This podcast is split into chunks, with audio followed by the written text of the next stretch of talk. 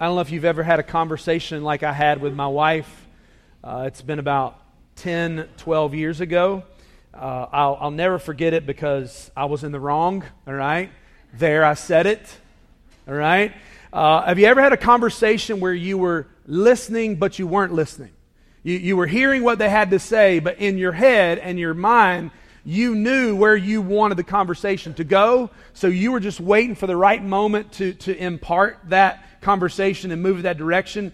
What had taken place is my wife had gone with one of our mission teams to Romania, and uh, and this this area that they were in in Romania, this was pre cell phone. Everybody had a cell phone era. There was no WhatsApp, there was no Voxer, all these other apps that we use on mission trips to communicate via Wi Fi. None of that existed. And so they got to Romania. We heard that they were there. And then the next time I spoke with her was when she came off the tarmac and met me at the airport. Now, I'm managing three kids at home, barely, all right? Trying to make it work, trying to figure it out. And there's, there's a little bit of me that was nervous that I didn't hear from them, but in my mind, I'm going, you know, no news is good news. So I was okay. I was just making it through. But when she got to the airport, she, she got in the car, and, and you know the one thing that I wanted to say was, Why didn't you call? Now, I'm sure I said it in the most pleasant voice possible, right? And so she begins to tell me all the things that God had done, all the great things, and, and the opportunity they had to work with certain kids, and how they were broken up in teams, and the memories that she made, and the team members that she was with, and, and the great moments that she had. And in my mind, I don't remember the details because all I could think was, I'm just waiting for a chance to let her know that I was disappointed. That was what was on my heart. That was what was on my mind. I had in my mind what needed to be said, what needed to be interjected in the conversation because I knew I was right, right? I knew that I needed to say this. It was the most important thing. So she's sitting there in the van and she's telling me these things. And I am thinking about something else. I'm wanting to communicate something else.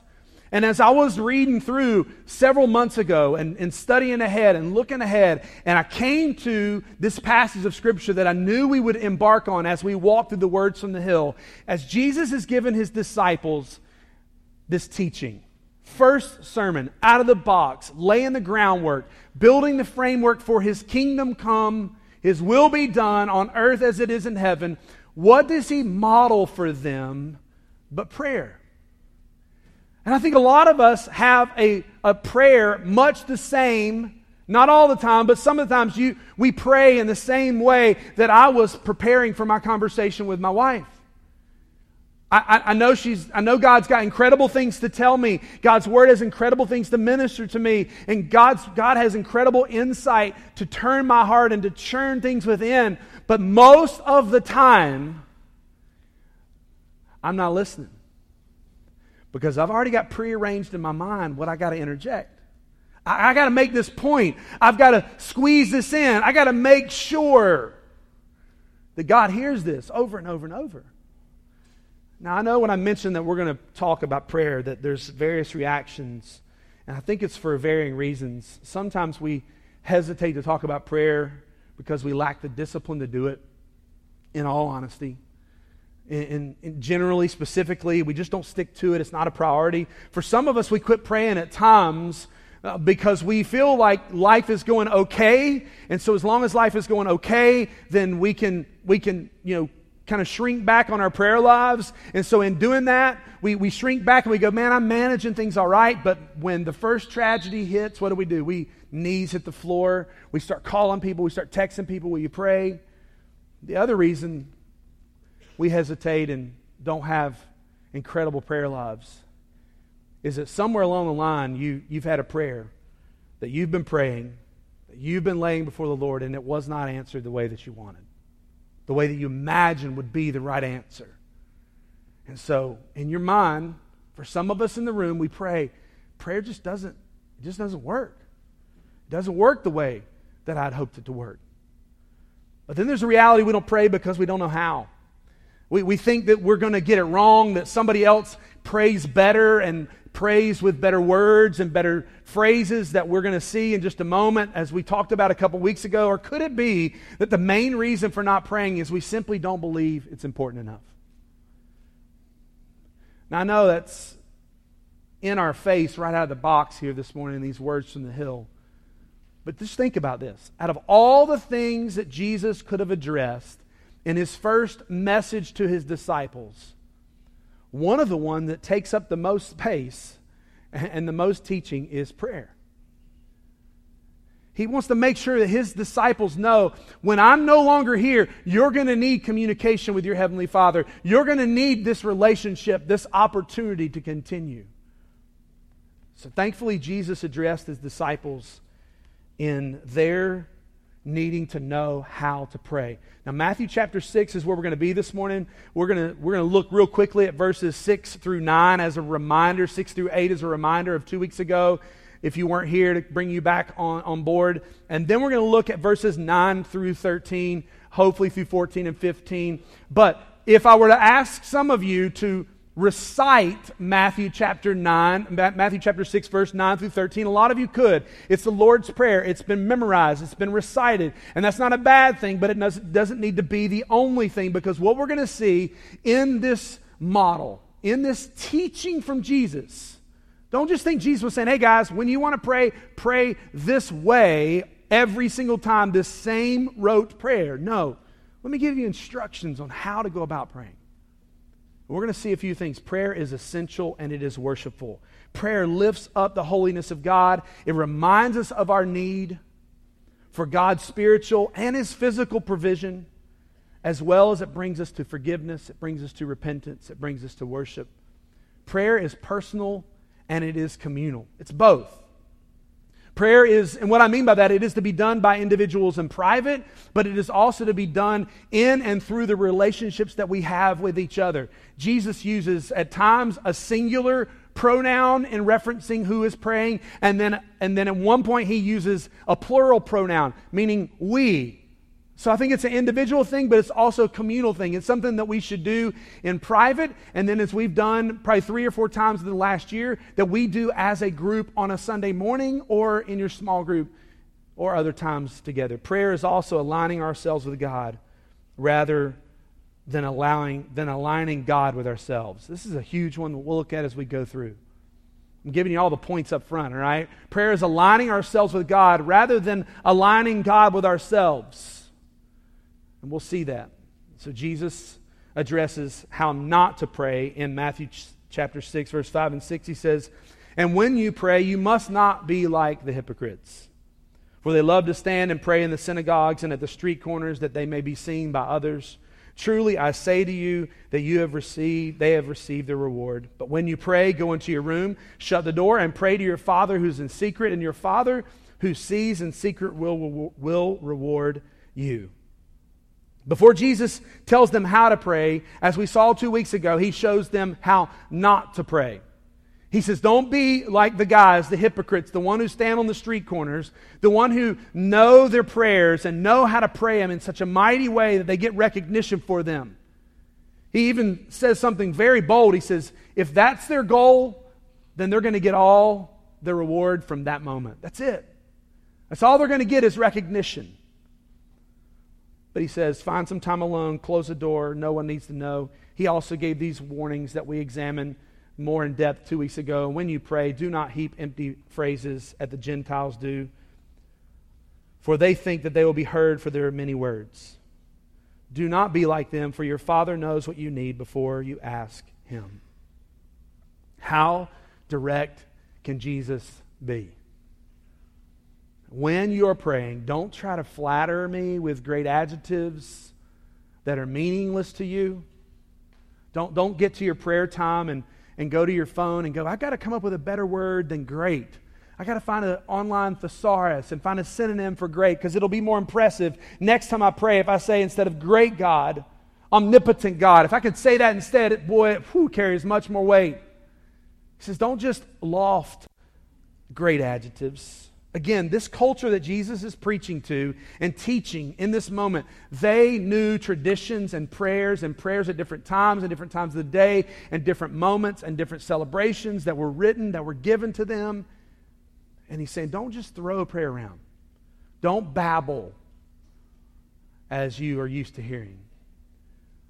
Now, the next part of this passage, again, some of you may have memorized. That's a great thing. And I know we've memorized it, but have we allowed it to become an outline for us as Jesus is doing throughout this sermon, a, groundwork for us for our prayer? So let's look at it for a few minutes together this morning. Prayer is essential and worshipful. Pray then like this, Jesus says. Pray then like this. Prayer, by just this phrase, pray then like this, Jesus is saying what? You're going to pray. I tell you not how to pray in verses 6 coming down through verse 8, but now I'm instructing you that when you pray, because you are going to pray, because it's foundational to your life, pray then, when you pray, like this Our Father in heaven, hallowed be your name. Prayer is essential and it is worshipful. I love that Jesus, in giving us instructions, giving us guidelines, giving us encouragement to pray, he begins by saying, What? Our Father. This is not accidental. Jesus is not mixing up gender here, all right? Let's be very clear. When Jesus pray, he calls out to what? Father. But not just any father. We'll get to who this father is in a moment. He has a descriptor of who this father is. This is of great significance for us. And now I realize that in the world that we live in and the situations that we come from, that not all of us, and maybe more than few of us, had a great example of an earthly father. Some earthly fathers give us some confusion as we picture God as father. But that's if we separate our Father from the descriptor of who He is and where He is. He says, Our Father in heaven. When we pray, when we think of praying to our Father, don't just say our Father, God, our Father, our Lord, our Savior, who is in heaven. Realize what, what's being stated there. A Father who is in heaven, the creator of the universe, the Almighty, the Holy, who offered his son Jesus Christ so that we could call him Father. And so today I, I find great encouragement in this. I don't think Jesus is excluding you if you didn't have a great earthly father. I think he is inviting you to realize you've got an incredible heavenly father. And this morning, if you come from brokenness and despair, realize Jesus is saying, when you pray, you are praying to a Father who is in heaven, who is a creator, who is a sustainer, who is there for you, who knows your need. Pray then like this He hears your every sigh, and He loves you with an everlasting love. There's no limit to His power, there's no limit to His love. And when we pray as a community of believers or as an individual, you are worshiping a Father in heaven. Holy is your name. Hallowed be your name. Great is your name. Great are you, Lord. With our breath, with our lungs, we will sing out our praise to you only, God. We just sang that. We just worshiped. We just lifted up the model prayer in Matthew 6 is more than just something to memorize, it leads us into worship. Here you are, Jesus' instructions. You're alone in your closet. You're, you're by yourself, the door shut. No big words to impress anybody. No wrote out, memorized. Just do it. He says, No, first, just praise me. Realize I'm your father. And no matter your picture of a great earthly father or a poor one, I am your father. I am in heaven. Holy is my name. And because of my holiness, because of my graciousness, because of my justice, I offered a payment for your death, and that was my son, Jesus Christ, our Father in heaven. You may be wondering, Pastor, I'm taking notes, so can you tell me one sentence that I need to pray in my closet alone to do what you're just talking about? I can't.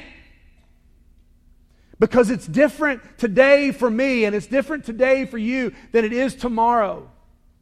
But what I can say is in our prayers, in our quietness, in our community prayers, we say, Father, with whom I have a growing relationship. You have given me so much. You have forgiven my sins. You have saved me from my death. Jesus is starting and he's saying, Listen, when you go to prayer, don't stand on the street corners and just give a bunch of flowery words. Get alone in your closet and say, God, you're great. God, you're a great father and I don't have a good earthly one. So show me what it's like to be loved by a Heavenly Father. Show me what it's like to love my children as an earthly father through my Heavenly Father. Show me what it is like to be forgiven by my Father who is in heaven. Great is your name. But prayer is also aligning ourselves with God rather than aligning God with ourselves. This is huge for me. Huge reminder for me as I was reading through this. Because Jesus, what does he say next? Your kingdom come, your will be done on earth as it is in heaven. I was researching this this week and just typed in this phrase on YouTube. I, I didn't want to share with you. There's this little kid, um, our Father who's in heaven. You know, hallowed came out something different. My kingdom come, my will be done on earth as it is in heaven. It sounds humorous, but that's really in the motive of a lot of our prayer lives. Because what Jesus is saying here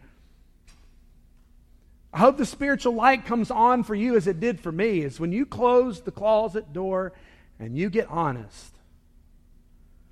Honor me, lift me up, and then say, God, you know what I need better than I know what I need. And I want to be your servant. I want to be used by you. So, God, you know my weaknesses. You know my strengths. You know my giftedness.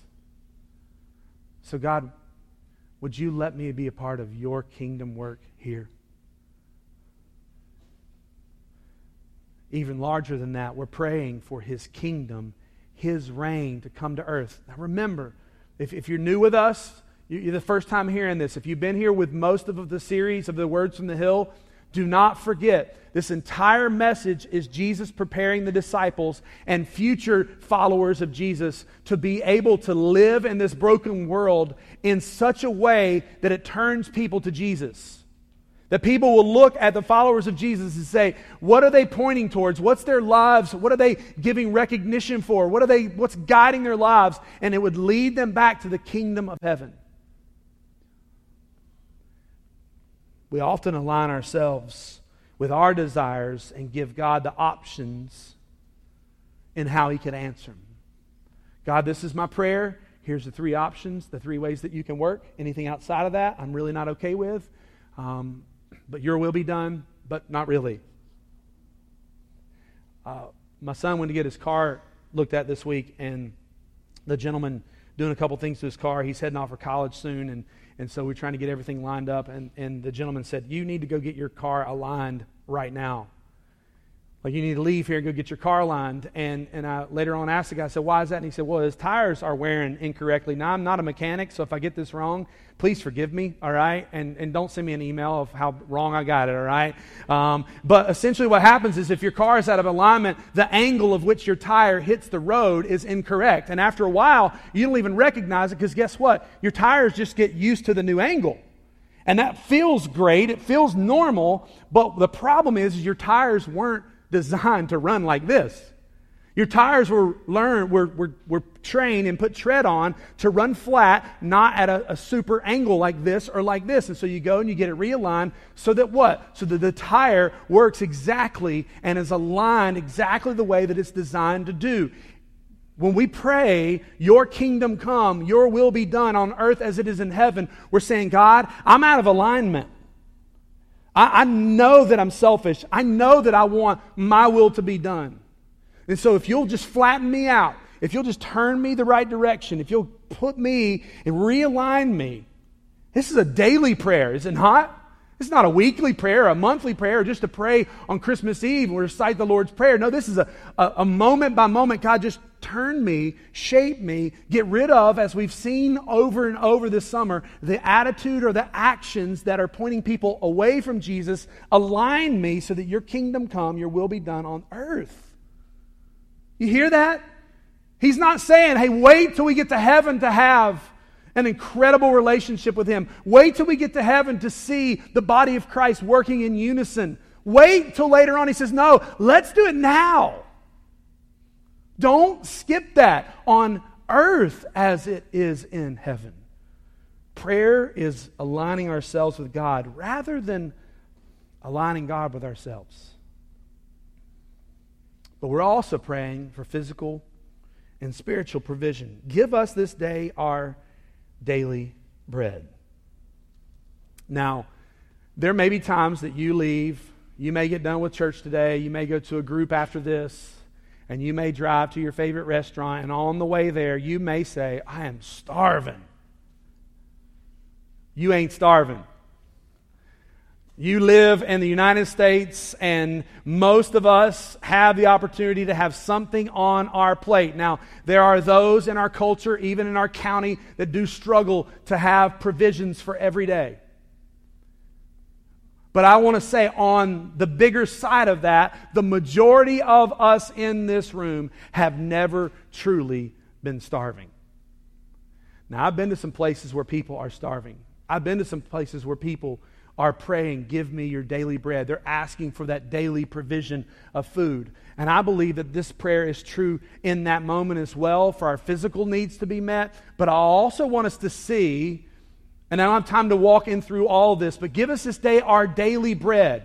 What does daily bread do? It nourishes us, it fills us.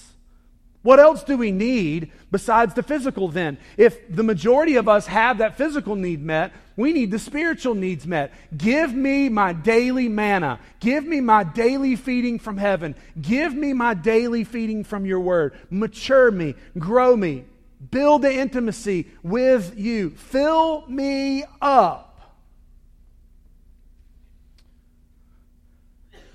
Jesus is instructing his followers when you pray, ask God for richness, intimacy, growth, direction. God, give me a hunger with all my heart, all my soul, all my mind. Fill me with your daily bread. Prayer also reminds us to forgive as we are forgiven.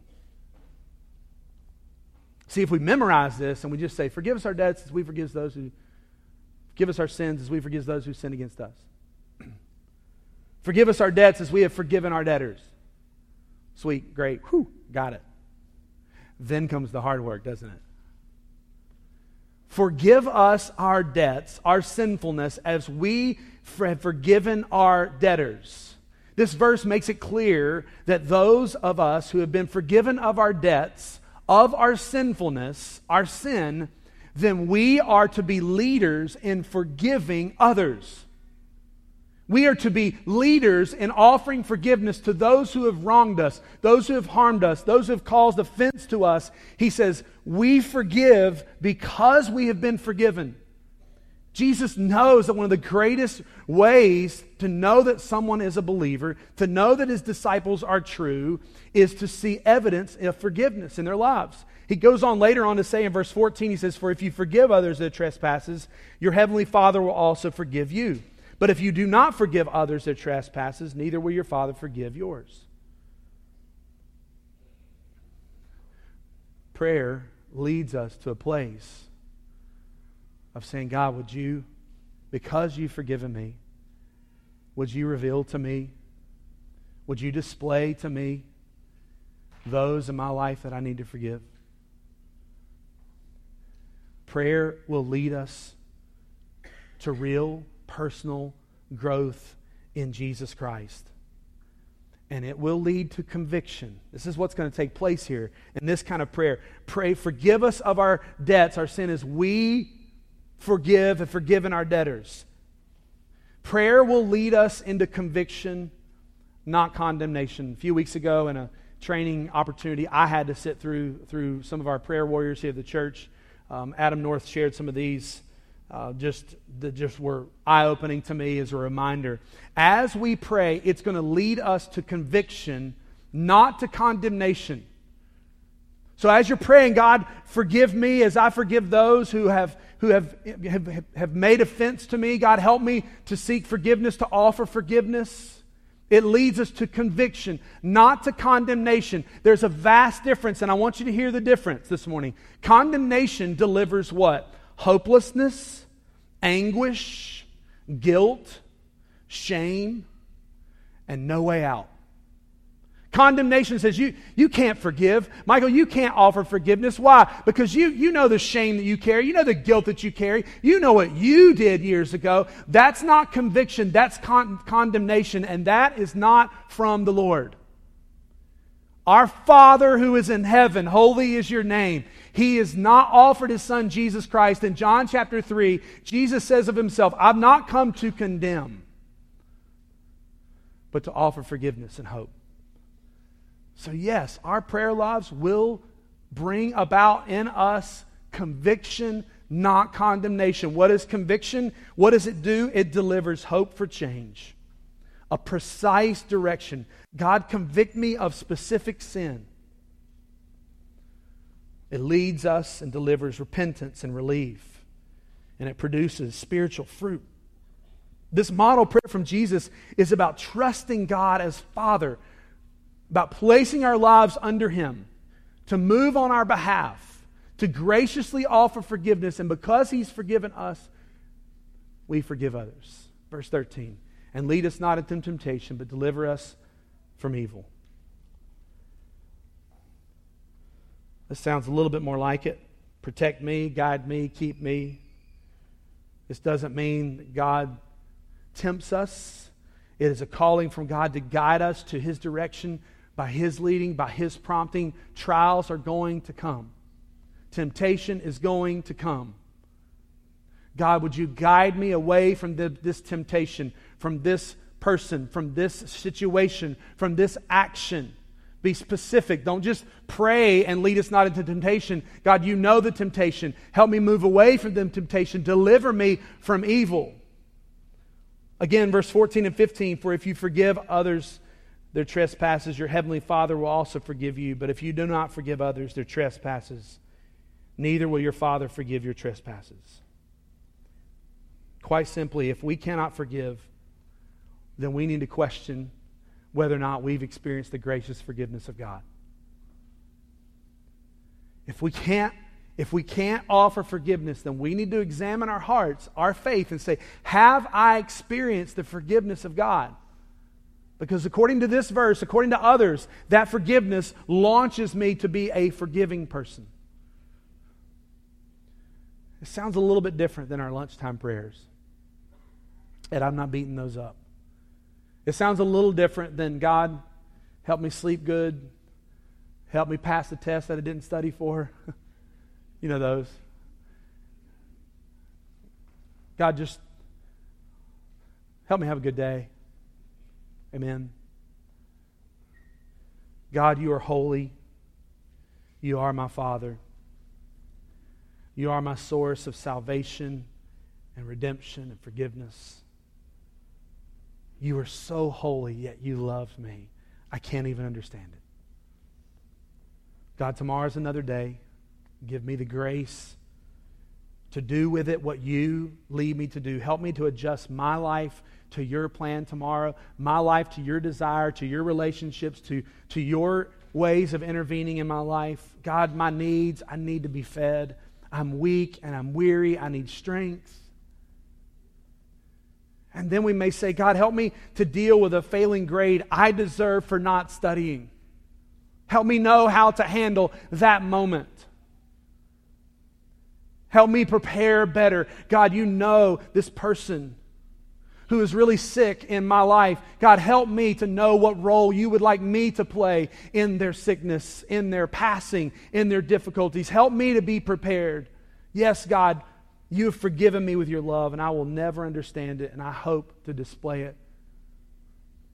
God, my path I'm on my way to work. I'm sitting at home. I'm in the gym. There's so many t- temptations, so many things. Guide me to some different directions. Guard my eyes, guard my heart. And what we'll discover is that prayer is way more about God than it is about me. It's way more about our relationship with God than it is about me. So I, I want to ask you to take a little bit of a challenge this morning with me this week. Again, with the words from the hill have impacted all of us this summer. I know they have me. So I want to ask you to join me in a prayer challenge for this week. I want to ask you to set aside a time. I want to ask you to set aside a place. And I want you to use Matthew chapter 6, verse 9 through 13 to help guide you into prayer. I'm not asking you simply to memorize 9 through 13. That's way too easy, all right? I'm asking you to find a time, find a place this week, and say, God, your will be done. God, you are holy. To use this as a model, to use this as some parameters to get us into a mode of prayer and to follow up this week. I'm not going to ask you to raise your hand. I'm not going to ask you to sign a card. Maybe I should. Maybe if you don't sign the card, your chair breaks next week, something like that. But no, seriously. If all the things that Jesus gave had an opportunity to give instructions and guidelines for us to know how to do as followers of Jesus, if He takes time to teach us how to pray, then as believers we should be. And for whatever reasons you have, for whatever background you have that gives you a disdain for prayer or a struggle for prayer, I'm asking you to commit this week, every day, not in public, not on Instagram, not on social media, okay? No, don't, don't give yourself a humble brag, all right, on, on one of those social media accounts. And alone in your prayer time, say, God, you are holy. God, this model is for me. I need a father. And allow God to do the rest. And listen. And allow Him to realign your life with His will be done. Let's pray this morning.